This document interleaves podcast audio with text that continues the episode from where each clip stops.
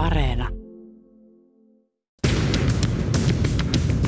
Politiikka Radio. Ukrainan sodan alkamisen jälkeen Saksan ulkopoliittinen linja teki täyskäännöksen. Miten Saksa nyt suhtautuu Venäjään ja mitä se merkitsee Euroopalle? Tämä on Politiikka Radio ja minä olen Linda Pelkonen. Politiikka Radio. Ja tervetuloa Politiikka Radioon Euroopan historian professori Laura Kolbe. Kiitos. Ja tervetuloa Politiikka Radioon ulkopoliittisen instituutin tutkija Tuomas Isomarkku. Kiitos. Tänään puhumme siis siitä, miten Saksa on muuttanut ulkopolitiikkaansa suhteessa Venäjään. Mutta ennen kuin menemme siihen, käydään ensin ihan lyhyesti läpi sitä, että millaista Saksan Venäjäpolitiikka on ollut ennen tätä suurta käännettä, joka siis tapahtui Venäjän hyökättyä Ukrainaan. Tuomas. Tietysti äh, jos ajatellaan Saksa-Venäjä-politiikan pitkää linjaa, niin pitää, pitää aloittaa ihan maailman, toisesta maailmansodasta asti. Saksan Venäjäpolitiikkaa on, on pitkään leimannut se syyllisyyden taakka, mitä Saksa kantaa natsi-Saksan hyökkäyksestä Neuvostoliittoon. Ja, ja sitten toisaalta semmoinen toinen vahva tekijä on ollut sitten kylmän sodan aikana 1960-luvun lopulta alkaen harjoitettu Ostpolitiik, idän politiikka, jonka tavoitteena oli se, että saataisiin aikaan positiivisia muutoksia ää, lähentämällä suhteita, lähentymällä ää, Neuvostoliittoa ja sen vaikutuspiiriin kuuluvia ää, keskisen ja itäisen Euroopan maita. Ja, ja tota, tämä on se niinku iso tavallaan perintö, mikä siellä on taustalla. Sitten 1990-luvulta alkaen tietysti tähän, tähän suhteeseen on osaltaan vaikuttanut se, että silloin oli orastavia toiveita demokratiakehityksestä Venäjällä ja sitten samalla niin kuin taloudellinen kanssakäyminen Saksan ja Venäjän välillä, välillä tiivistyi. Ja, ja tota, tämä Ostpolitik-perinne, eli, eli se, että pidetään yllä läheisiä suhteita Venäjälle ja, ja sitä kautta yritetään ää, saada sitten myöskin positiivisia muutoksia aikaan ja, ja myöskin niin kuin Euroopan turvallisuuden kannalta positiivisiin muutoksiin, niin se on kuitenkin jollain tavalla ollut semmoinen, semmoinen johtonuora myöskin sen jälkeen, mutta erityisesti näistä taloussuhteista on, on sitten kyllä niin kuin varsinkin 2000-luvun alusta alkaen tullut, tullut ehkä se tärkein näiden Saksa-Venäjä-suhteiden moottori. Sitten kun me ajatellaan sitä, että näissä nyt on tapahtunut tämmöinen iso käänne, niin itse asiassa – yksi iso käänne tietysti tapahtui jo vuonna 2014 Krimin valtauksen ja, ja silloin alkaneen Itä-Ukrainan sodan seurauksena.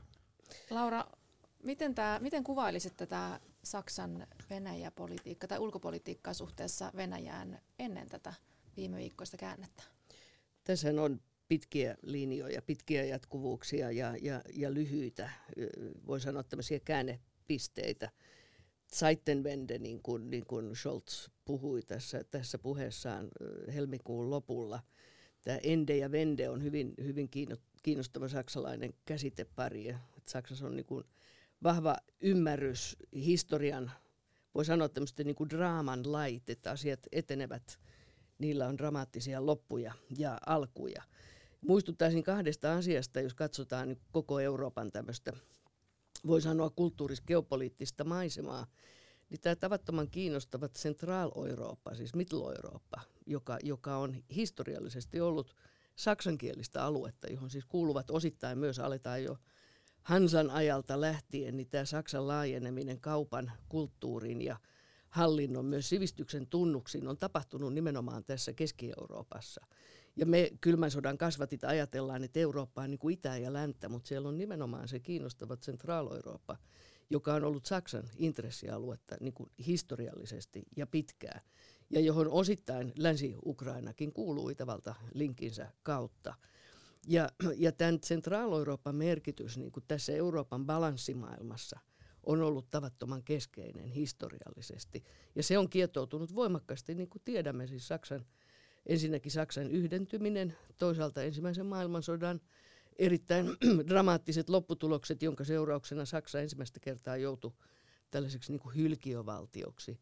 Ja sitten Venäjän vallankumous, Venäjän ja intressipiirien Neuvostoliiton laajeneminen ja toisen maailmansodan lopputulokset, johon, johon, johon tässä Tuomas viittasi, niin ovat näitä niin kuin hyvin voimakkaita vendeasioita. Mutta siellä pinnan alla niin kuin pyörii tämä tämä Saksan läsnäolo eurooppalaisessa kulttuurissa – ja, ja miten siihen muut suurvallat suhtautuvat. Ranska, aivan elementaarinen. Venäjä, Neuvostoliitto, ilman muuta Puola, suuri maa siinä välissä. Ja tämä palapeli on niin kuin meidän ymmärrettävä, jotta ymmärretään tätä, tätä kehitystä tänään. Mm. No, äh, Saksan liittokansleri Angela Merkel oli tosiaan tehtävässään 16 vuotta ja väistyi syksyllä. Äh, ja sen jälkeen Olaf Scholz tähän tehtävään on tullut, niin kuitenkin Merkel puhui Venäjän sujuvasti, kotoisin DDRstä. Koko läntinen mm. maailma oikeastaan luotti Merkelin tämmöisenä Venäjä-suhteiden ylläpitäjänä. Joo. Niin miten te näette, että tämä Merkelin väistyminen nyt sitten tässä kuviossa vaikuttaa? Se on varmasti eräs tällainen vende. Ja tietysti me aina ajatellaan suurvaltapolitiikasta, että siellä niin kuin valtiot tekee, että valtiot toimii – No mitä ne valtiot on? Valtiot on ihmisiä. Ja ihmisten välillä kansainvälisessä kentässä muodostuu diplomatian maailma. Ihmissuhteet ovat hyvin tärkeitä, myös, myös suurvaltapolitiikassa.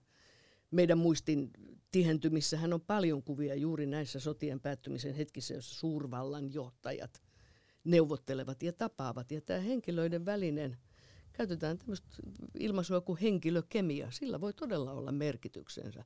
Me tunnemme tämän ilmiön oman maamme historiasta, Kekkonen ja Paasikivi. Presidentit, katsotaan mitä presidentti Niinistö tällä hetkellä tekee, niin kyllä paljon on hänen persoonastaan kiinni. Ja näin on suurvaltapolitiikassa. Sitten jos, jos ajatellaan Merkeliä, niin tietysti hänenkään roolinsa tässä Saksan-Venäjä-suhteessa ei, ei ollut hänen kautensa aikana muuttumaton. Et itse asiassa siinä vaiheessa, kun hän nousi valtaan, niin ajateltiin, että hän saattaisi tuoda tämmöisen, tämmöisen niin kuin uuden, eh, ehkä myöskin kriittisemmän asenteen siihen. muistetaan, että hänen edeltäjällään Gerhard Schröderillä ehti muodostua hyvinkin lämmin suhde Vladimir Putinin, joka itse asiassa on jatkunut aivan näihin päiviin asti ja joka, joka on nyt just tehnyt hänen asemastaan saksalaisessa politiikassa hyvinkin, hyvinkin tukalan. Mm. Mutta Merkel, Merkelin niin kuin alkuvaiheessa nimenomaan hänen ajateltiin tuovan tällaisia, tällaisia äh, uusia, kriittisempiä sävyjä siihen.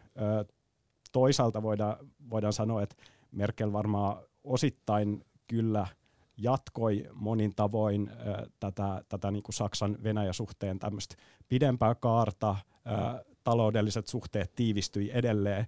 Sitten tietysti tässä se iso, ensimmäinen iso käännekohta tuli jo silloin 2014, eli Krimin valtauksen myötä. Merkelillä oli silloin aivan keskeinen asema siinä, kun EU ja laajemminkin länsi lähti ratkaisemaan tätä kriisiä ja, ja nimenomaan niin kuin Merkelin ja Saksan johdolla luotiin pitkälti se, se, se tota, tapa, millä tätä, tätä kriisiä silloin hoidettiin. Eli asetettiin Venäjää vastaan pakotteita – mutta samaan aikaan koko ajan korostettiin sitä diplomatian tietä ja, ja neuvoteltiin aktiivisesti. Ja, ja sehän on oikeastaan äh, nyt tähän äh, uusimpaan käänteeseen asti ollut, ollut pitkälti mm. se linja, sekä Saksan linja että, että myöskin laajemmin EUn ja, ja lännen linja. Niin, tosiaan nyt sitten sen jälkeen, kun Venäjä hyökkäsi Ukrainaan, niin Saksan liittokansleri Olaf Scholz ilmoitti perustavanlaatuisesta muutoksesta tässä Saksan ulko- ja turvallisuuspolitiikassa. Siis hän ilmoitti, että Saksa aikoo kasvattaa puolustusbudjettiaan tänä vuonna sadalla miljardilla eurolla ja nostaa puolustusmenonsa yli kahteen prosenttiin BKTstä. Minkälainen merkitys tällaisilla päätöksillä on? Niillä on iso merkitys, siis toki tietenkin Saksan sisällä ja Saksan sisäpolitiikassa, mutta niillä on merkitys myös sen suhteen, mitä Saksa signaloi nimenomaan suhteessa käytetään nyt sanaa Eurooppa-politiikkaan. Ja sehän, mikä tässä on tässä tämmöisessä aika niin kuin kriittisessä tilanteessa, joka vie meidän kaikkien ajatteluaikaan, niin, niin on tietenkin joudu, joudumme pohtimaan, että juuri tätä vende- ja ende-asemaa, että miten, kun on vende, niin miten eri maat asemoituvat tässä tilanteessa. Ja nythän käydään selvästi tämmöistä kädenvääntöä siitä, että kuka nousee niin kuin läntisen arvoyhteisön johtajaksi. Ja näemme, että pelikentällä on monenlaisia pelaajia. Historiallisesti Yhdysvallat kylmän sodan aikana ja sen peruina. Tämä niin Amerikan Yhdysvaltojen vetämä blokki on ollut hyvin vahva, mutta se on nyt siellä aika kaukana myös henkisesti. No, Iso-Britannia ja Englanti teki päätöksensä ja nyt jäljelle jää vanha kunnon manner. Ja täällä olemme vanhat kunnot su- suurvallat eli Ranska ja Saksa, joilla on selvästi niin kuin nyt tarvetta jättää historia taakseen ja ottaa tämä arvoyhteisön johtajuusasema. Ja mä äh, lukiessani tätä Schulzin puhetta, niin tulkitsin, että tämä on nyt niin kuin Saksan viesti sekä sisäänpäin, että nyt jätetään se vanha, nyt se toinen maailmansota, siihen liittyvät syyllisyys, häpeä, asema Euroopassa on nyt takana ja nyt meillä on uusi rooli. Ja siihen kuuluu nimenomaan tämä Ukrainan tukeminen ja, ja, ja sotilaallinen varustautuminen ja uusi energiapoliittinen linjaus. Kuinka suuri merkittävä päätös tämä oli Tuomas? Tämä oli, oli ehdottomasti hyvin merkittävä. Siis tätä Venäjän hyökkäystä ylipäätään ö, Saksassa on, on nyt kuvattu nimenomaan tällä, tällä Zeitenwende-termillä, mm. eli se on tämmöinen niin historiallinen käännekohta. Ja, ja tota, se sama koskee tätä Saksan, Saksan ulko- ja turvallisuuspolitiikkaa. Nimenomaan mun mielestä on hyvä, hyvä huomata se, että tässä, tässä ollaan niin kuin tämmöisen laajemman koko Saksan ulko- ja turvallisuuspolitiikan perustaa äh, koskevan muutoksen edessä. Eli se se keskeinen muutostekijä tässä on tietysti ollut toi Venäjän hyökkäys Ukrainaan, ja, ja tämä muutos Saksan ulko- ja turvallisuuspolitiikassa ilmenee tällä hetkellä ö, ennen kaikkea suhteessa Venäjään luonnollisesti tämän kriisin äärellä, mutta tämä on, tää on niinku semmoinen potentiaalisesti paljon, paljon isompi mm. muutos. Juuri se, että tässä Scholz puheessaan esitteli tämmöisen, tämmöisen viiden kohdan ohjelman ja siihen, siihen sisältyi niin kuin Ukrainan tukeminen asetoimituksiin. Tämä on todella, todella iso mm, käänne. Mm, mm. Ennen tätä Venäjän hyökkäystä niin olisin pitänyt tällaista vaihtoehtoa hyvin epätodennäköisenä, että Saksa, jonka, jonka historia on painanut tähän mennessä tosi vahvasti siellä ulko- ja turvallisuuspolitiikassa, niin olisi valmis lähettämään aseita konfliktialueelle. Ja, ja nyt se on valmis tähän, tähän. Sitten siihen liittyy just se, että, että Saksa on, on valmis nostamaan puolustusmenojaan, eli Scholz linjasi, että tulossa on tämmöinen sadan miljardin erillisrahasto, jo, jo, jolla on tarkoitus vahvistaa Saksan sotilaallisia suorituskykyjä, ja, ja sitten Saksan on myöskin määrä tästä lähin käyttää ne Naton piirissä sovitut 2 prosenttia BKTstä vuosittain puolustusmenoihin. Tämä myöskin ihan jopa hallitusneuvotteluissa vielä oli, oli erittäin kiistanalainen teema. Eli, eli se, että Scholz nyt ajoi tämän läpi, niin se, se on todella, todella iso asia. Ja, ja muutenkin hän siinä puheessaan vielä niinku just tähän turvallisuus- ja puolustuspolitiikkaan liittyen, niin otti esille muutamia sellaisia muitakin vähän pienempiä yksityiskohtia, mitkä, mitkä ollut hyvin kiistanalaisia saksa, saksalaisessa politiikassa. Hän mainitsi aseistettujen droonien ostamisen. Hän mainitsi, että Saksa tulee kor, to, korvaamaan ydinpelotteen, Naton ydinpelotteen kannalta keskeiset tornadohävittäjät uusilla hävittäjillä. Se, että Saksa on ylipäätään jatkossakin mukana tässä Naton ydinpelotteessa, niin sekin oli vielä vähän aikaa sitten hyvin kiistanalainen kysymys. Mm, eli, mm. eli tässä on niinku todella isoja, isoja heittoja tavallaan tässä yhdessä puheessa. Mm. Iso kuva on jälleen, niin paitsi tämä arvoyhteisön johtajuus, siis Euro- Euroopan ääni, Eurooppa tarvitsee äänensä, niin on, että mihin tämä Ukrainan kriisi eskaloituu, niin sehän on kysymys. Se on taistelu Euroopan turvallisuusjärjestelmän tulevaisuudesta.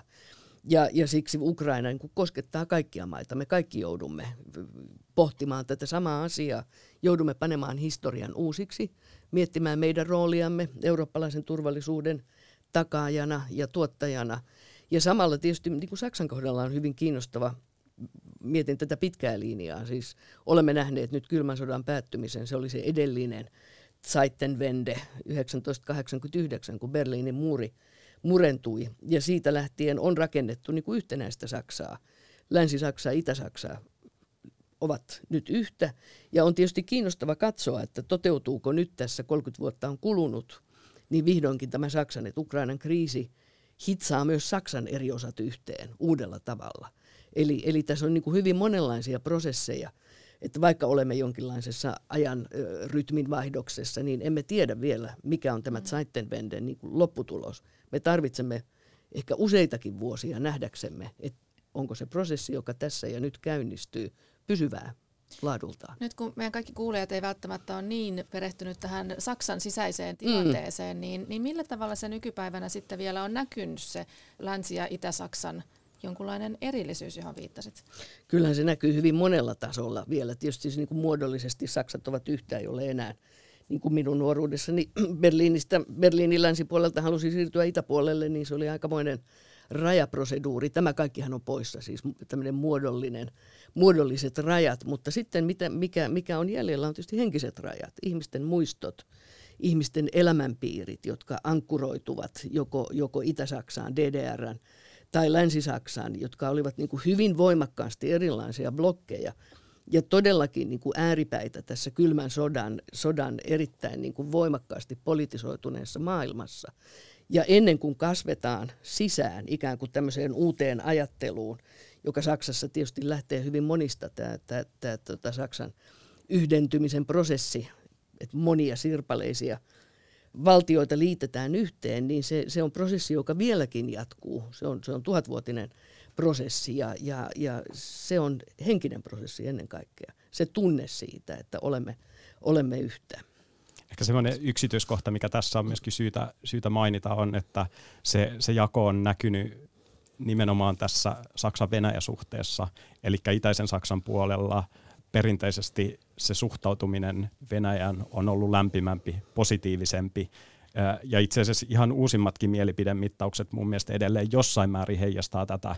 Eli, eli nyt tällä hetkellä näyttää kyllä siltä, että varsinkin tässä akuutin kriisin äh, ollessa, tai, tai tässä niinku, kriisin ollessa päällä, niin Saksan mielipideilmasto näyttää, näyttää tällä hetkellä tukevan näitä Scholzin linjauksia – mutta mut siinä, siinäkin on nähtävissä vielä pieni länsi-itä-ero. Mm, mm. Niin, no siis just ennen kuin Venäjä hyökkäsi Ukrainaan, niin Scholzhan tapasi Putinin. Ja sieltä tuli niin mielenkiintoisia kommentteja, että, että niistä nousi Suomessakin pieni kohu. Nimittäin Scholzhan kertoi, että oikeastaan tähän, mitä, mitä tähän Naton itälaajenemiseen tulee, niin se ei ole lainkaan päiväjärjestyksessä. Ja kaikki sen tietävät. Scholz kertoi Putinille. Eli sitten Suomessa vähän hämmästyttiin, että ollaanko tässä nyt kaikkien muiden puolesta päättämässä tätä NATO-asiaa. Niin, ja, ja siis tässä nyt on hyvä huomata, että Saksa tosiaan on NATO-maa mm, itse mm. ja esimerkiksi Suomi ei ole.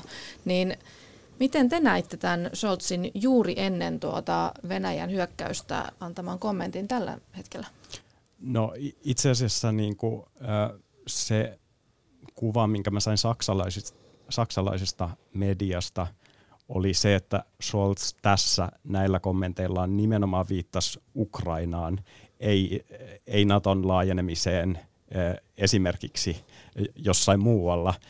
Eli tota, mä sain sen käsityksen, että tässä, tässä hyvin vahvasti oli, oli kyse Ukrainasta, mutta tietysti niin kuin näin jälkeenpäin ajateltuna, niin tämä lausunto ei, ei siltikään varmasti ollut, ollut mitenkään onnistunut Mm. Ja, ja tota, Saksa myöskin jo, joutui sitten paikkailemaan näitä ja, ja korjailemaan tätä lausuntoa jälkeenpäin ja, ja Saksan hallituksen suunnalta sitten korostettiin myöskin osittain Suomen esittämän kysymyksen johdosta, että Naton avoimien ovien politiikka tulee jatkumaan myöskin tulevaisuudessa.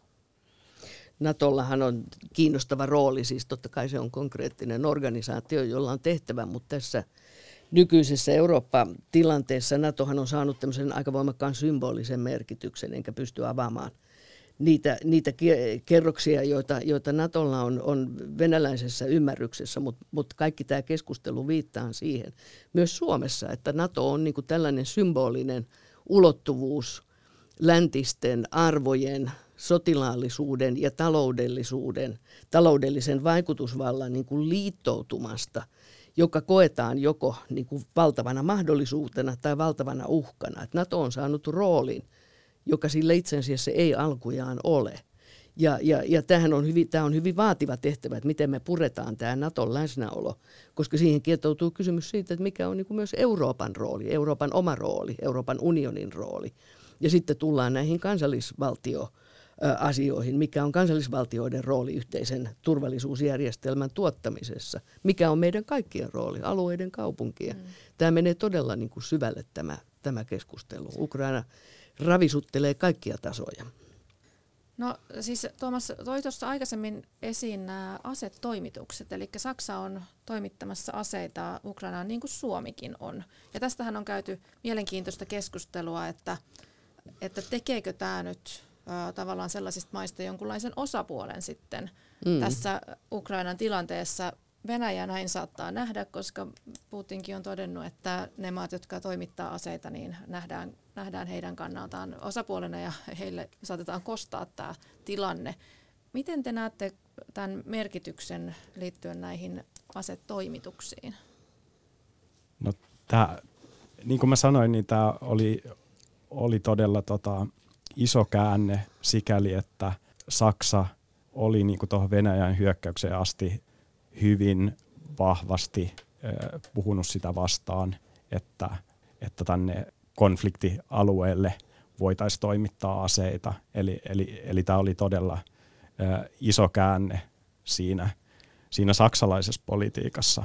Se, mitä tähän niin kysymykseen ö, osallisuudesta sodassa tulee, niin, niin se on tietysti semmoista ö, rajankäyntiä, mitä, mitä kaikki EU- ja NATO-maat tällä hetkellä tekee, ja, ja niitä pohditaan kyllä hyvin, hyvin tarkkaan, että et missä mm. ne rajat menee, ää, millaisia oikeudellisia ja millaisia poliittisia ja millaisia sotilaallisia aspekteja tähän liittyy. Ne, ne on kaikki semmoisia, jotka, jotka on kyllä niinku todella tarkassa harkinnassa ja, ja tietysti pyrkimyksenä on Naton piirissä, se on tehty todella selväksi, niin ää, estää tämän tilanteen eskaloituminen. Niin ja tasavallan presidentti todennut, että, että tämä ei tee Suomesta osapuolta, mutta... Joo, niin, niin toki. Kyllähän me jokainen ollaan jo osapuoli sillä tavalla, että tämä pakottaa meidät, meidät asemoimaan paitsi itsemme, siis henkilöinä. Ihan, ihan tämä sotahan tulee hyvin, se tulee osaksi meidän intimeä ajattelua, mutta sitten tullaan tähän – kansallisen politiikan, Eurooppa-politiikan, maailmanpolitiikan näyttämöille. Ja, ja muistutan siitä, että kun tulee tämmöinen kriisi, niin se, se henkinen asennoituminen useilla meillä on kaksijakoinen, että joko taistele tai pakene. Siis me joudutaan niin ottamaan kantaa, että mitä me tehdään tämmöisessä kriisitilanteessa. Ja se politiikka, jossa, jossa, jota Suomikin harjoitti vuosia, oli tämä puolueettomuuden pysyttäytyminen. Että se on niin tärkeä – strateginen päätös pysyttäytyä konfliktien ulkopuolella, joka tietenkään ei ole helppoa, mutta sille oli sopiva alusta, kun maailma oli kaksinapainen. Ja nyt maailma ei ole enää kaksinapainen samalla tavalla kuin se oli 60- ja 70- ja vielä 80-luvulla ennen tätä dramaattista Zeitenwende ja Berliinin muurin murtumista 89 sen jälkeen olemme olleet aika kaltevalla pinnalla ja, ja, ja ollaan niin kuin tasapainottelemassa juuri tätä näin. Taistelemmeko, otammeko kantaa, onko meillä mielipide, pakenemmeko, vetäydymmekö ja, ja jättäydymmekö kaiken ulkopuolelle. Ja tämä on aika tiukka palapeli nyt, jossa, jossa koko Eurooppa on tietenkin niin kuin yhteisönä, mutta myös, myös me kansakunnat joudumme pohtimaan. Ja koko tämä Suomen tilanne tällä hetkellä on suhteessa juuri Ukrainan kriisin laukaisemiin keskusteluihin, että mikä on se meidän, onko se vanha kunnon puolueettomuuspolitiikka kuitenkin se työkalupakki, joka tässä kaivetaan esiin vai nyt tarvitaan sitä Zeitenwendeä myös meidän ajattelussa, eli kannanottoja. Thomas. Sitten jos vielä ajatellaan tätä, tätä niin kuin Saksan Venäjä-suhteessa ja laajemminkin ulko- ja turvallisuuspolitiikassa tapahtunutta käännettä, niin, niin se ei ole tietystikään niin kuin pelkästään tämän, tämän äh, kriisin synnyttämä tai se kriisi on ollut tässä se laukaseva tekijä, ää, mutta et, sitä, sitä on niinku perätty Saksalta mm. jo hyvin, hyvin pitkän aikaa. Saksan kumppanit on odottanut Saksalta aktiivisempaa ulkoturvallisuus- ja puolustuspolitiikkaa jo, jo todella pitkään. Käytännössä voidaan sanoa oikeastaan koko ajan kylmän sodan päättymisestä lähtien. Silloin jo 90-luvulla tuli vaatimuksia siitä, että Saksan pitäisi ottaa suurempaa roolia esimerkiksi Euroopan ulkopuolella tapahtuvassa kriisinhallinnassa, johon, johon silloin esimerkiksi NATO oli, oli juuri enemmän, mm. enemmän keskittymässä.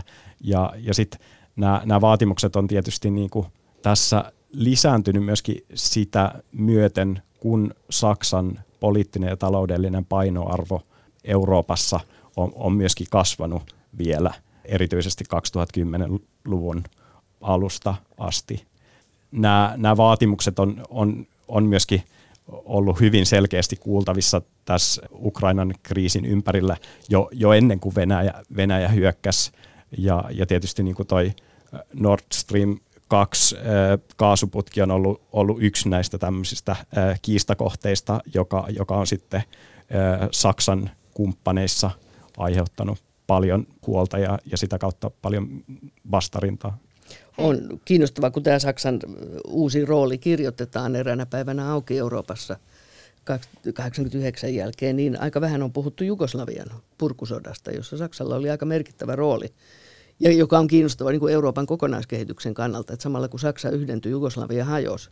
Ja Saksallahan oli aika, aika merkittävä rooli, rooli siinä nimenomaan Genscher ajoi sitä, että, että Slovenian ja Kroatian itsenäisyyden tunnustamista Euroopassa hyvinkin voimakkaasti ja, ja sai EUn jäsenmaat maat sitten tämän itsenäisyyden tunnustamisen taakse.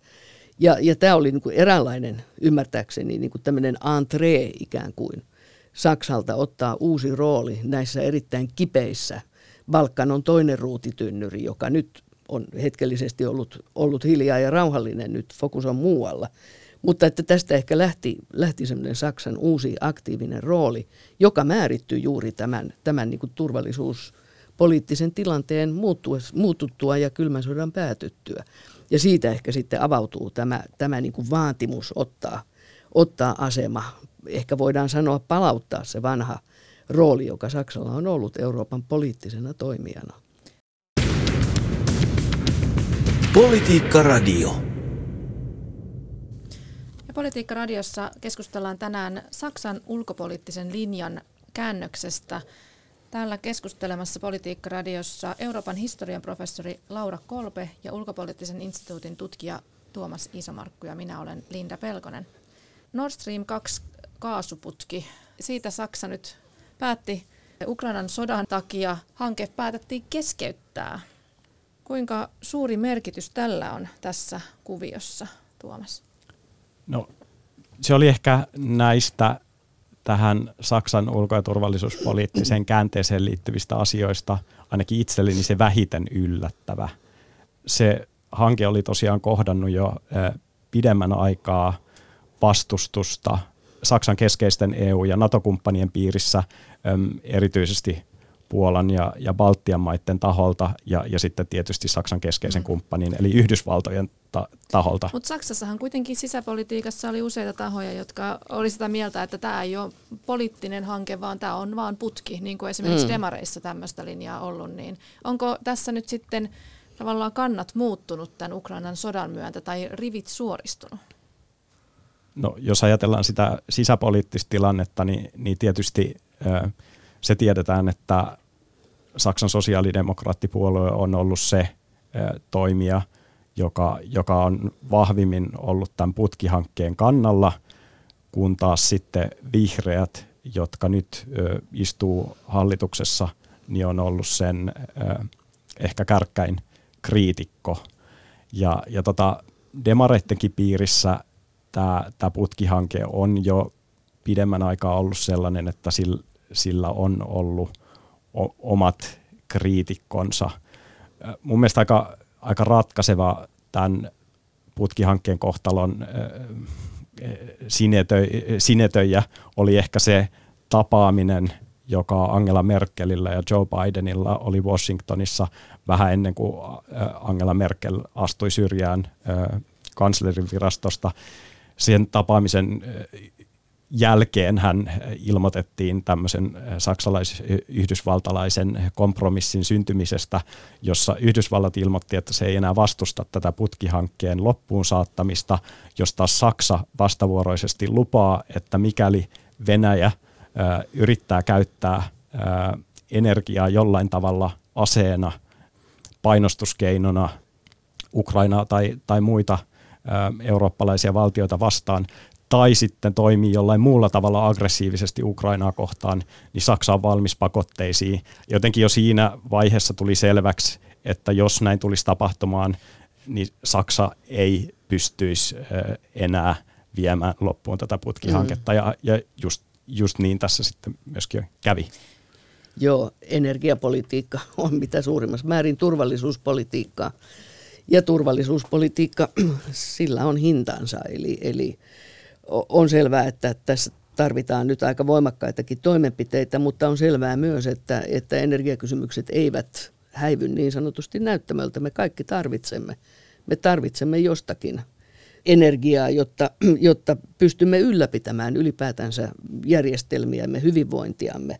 Unsere Wohlstand, Sichern oli tämä Scholzin viesti, viesti silloin tässä helmikuun puheessa ja siihen tarvitaan – energiapoliittisia ratkaisuja. Että tämä on, palaan tähän teemaan, että, että Ukraina pakottaa meidät pohtimaan koko turvallisuutemme ydintä ja energiapolitiikka tulee olemaan. Se on tiukka kysymys, mistä me saamme energiaa sillä tavalla, että pystymme ylläpitämään hyvinvointiamme. Niin aika pitkään kuitenkin Saksa piti kiinni tästä Nord Stream 2, vaikka sitä tosiaan kritisoitiin ja vaikka siellä sisäpolitiikassa oli, oli mm. eriäviä mielipiteitä. Joo, siis se tietysti on, niin kuin se Nord Stream 2 on, on ikään kuin symboli sille läheiselle energiasuhteelle tai sille energiariippuvuudelle, joka, joka Saksassa on venäläisestä maakaasusta.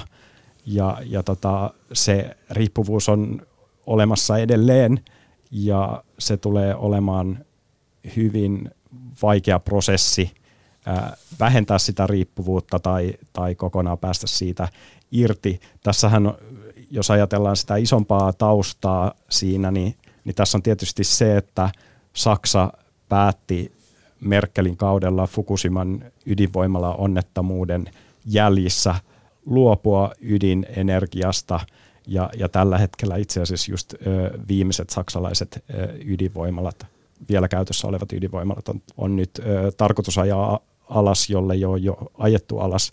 Ja, ja tota, se, se on tietysti niin kuin osaltaan lisännyt Saksan riippuvuutta muista energiamuodoista, koska uusiutuvan energian osuus, vaikka se on kasvanut nopeasti, niin se, se ei kuitenkaan pysty kokonaan korvaamaan sitä, sitä tota, poistuvaa ydinenergiaa tai, tai sitten näitä, näitä maa, tätä maakaasua energialähteenä. Mm.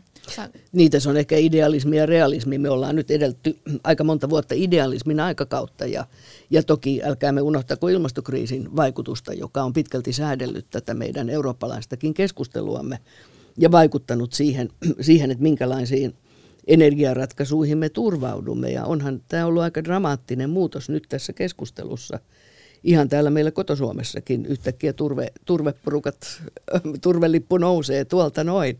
Eli jonkinlainen tämmöinen back to basics, joudutaan palaamaan perusasioiden äärelle ja pohtimaan, että millä se, millä se teevesi saadaan aamulla kiehumaan. Hmm. Nämä on isoja juttuja ja siinä on just tämä meille ominainen, ehkä Euroopalle ominainen, tämä hieno idealismi, joka kohtaa tämän, tämän dramaattisen realismin ja taas ollaan, ollaan pohtimassa uudelleen myös näitä elintärkeitä asioita.